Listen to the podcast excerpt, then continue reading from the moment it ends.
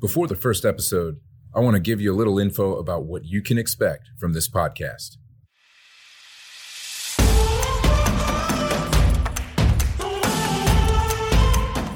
Do you want to decommoditize your products and services? Do you want to become a destination brand, increase your revenue, and have more control over your pricing? Well, you're in the right place. Each week, we'll talk about how to create great customer experiences and how to orient your company to enable them. I'm your host, Devin Smith, and this is the Experience Leader Podcast.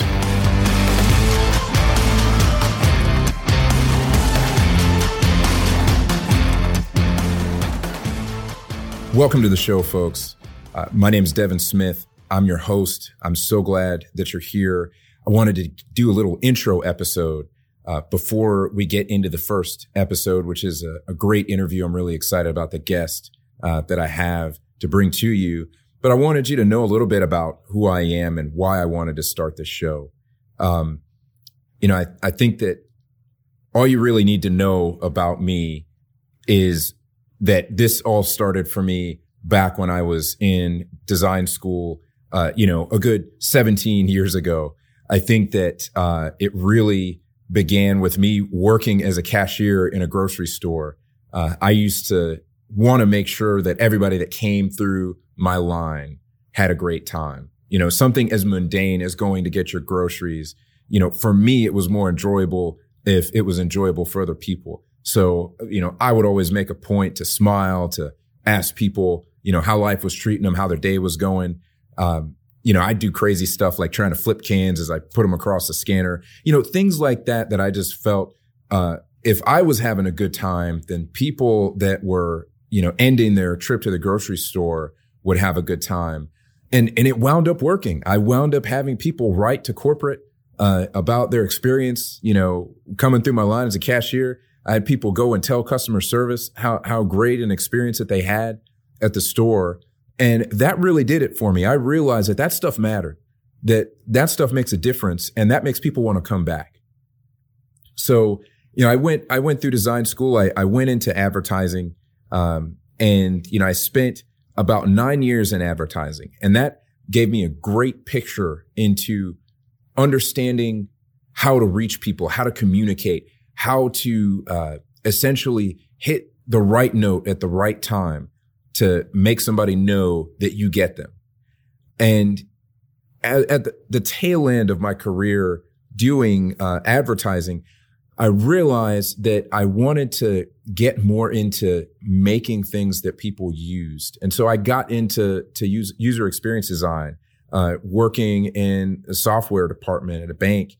And I really got to understand how to build a, a product, how to work on something that affected millions of people. You know, we, we were in the customer experience group doing everything from the mundane to thinking up grand new ideas and new products and thinking about how those things fit into people's lives and how to improve people's lives with those products.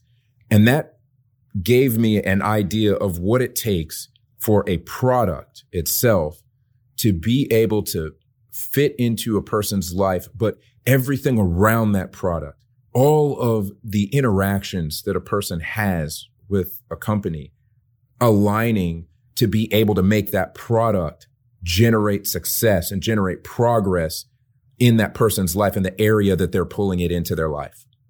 And so that is what brought me all the way home to that job that I had at Harris Teeter, taking cans across the scanner and trying to flip them so that I could bring a smile to somebody's face that's just getting their groceries on a Saturday morning or a Thursday night.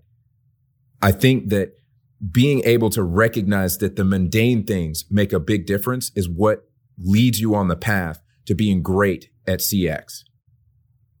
I've worked with startups all the way up to enterprise companies that have global uh, footprints to help them envision what that experience needs to be and then to understand how the product that we're working on needs to fit in that total experience that fits in somebody's life and actually fits into their own journey. Um, I think that a lot of companies are recognizing now that this is a really big deal. I think that right now you can look to having a great customer experience to be a sustainable growth strategy. Uh, and as a matter of fact, I think that it can be the sustainable growth strategy for you right now. Uh, customer experience isn't something that I think is uh, a nice to have. I think that it is the thing that can lead you to market dominance. I want to give you a few facts and stats about what customer experience is being recognized to be in the industry and what it's doing for companies that are taking it seriously. To give you an idea of how serious the business world is taking this, the Wall Street Journal has started the experience report, which is reporting and stories that are, that are grouped together that are focused on, uh, customer experience across the business world. Uh, Forbes is talking about the fact that many companies are starting to create a, a chief experience officer role in the C-suite. Now, whether or not I agree with that is another story. Just pointing that out so that you understand uh, how big this is right now. Walker completed a study finding that by the end of 2020, customer experience will be the key differentiator between brands. And Gartner has found that by this year, 81% of marketers responsible for CX expect to compete solely on the basis of customer experience.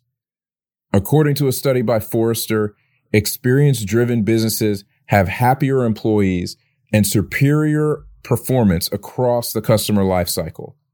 Employees have one and a half times greater personal satisfaction, 1.4 times greater team satisfaction, and 1.3 times greater department satisfaction.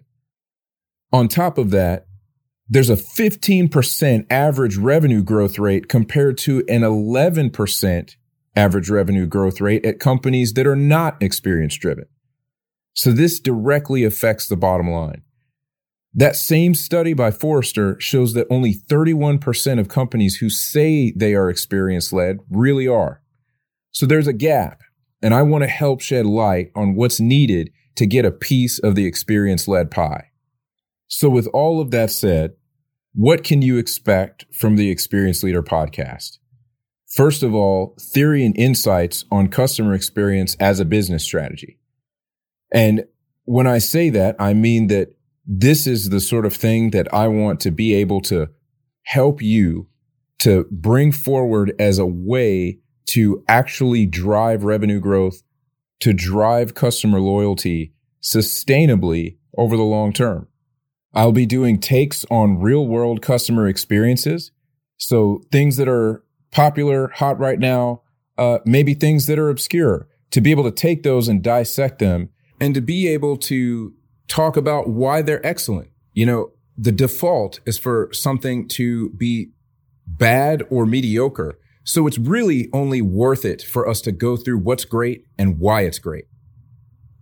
I'd like to be able to answer your questions. So send those to Devin at experienceleader.com. That's D-E-V-I-N at experienceleader.com. And I'll try to answer those on the show. And quite frequently, I'd like to be able to bring you insights from people that I think can help us all improve our CX game. I'm talking about luminaries in the field, uh, people that I've come across and people that I plan on reaching out to to bring onto the show to be able to share some of their wisdom and knowledge with us so that we can all get better at doing this thing called customer experience. So, in conclusion, as I've stated before, CX is going to be the thing that defines who leads industries, and business leaders around the world concur. There is a lot that goes into great CX, and it goes to the very heart of why your company exists. We have a lot to talk about and a lot to learn from some really smart people. I just wanted to do a short episode to be able to give you an idea of what to expect and to be able to make the case for CX.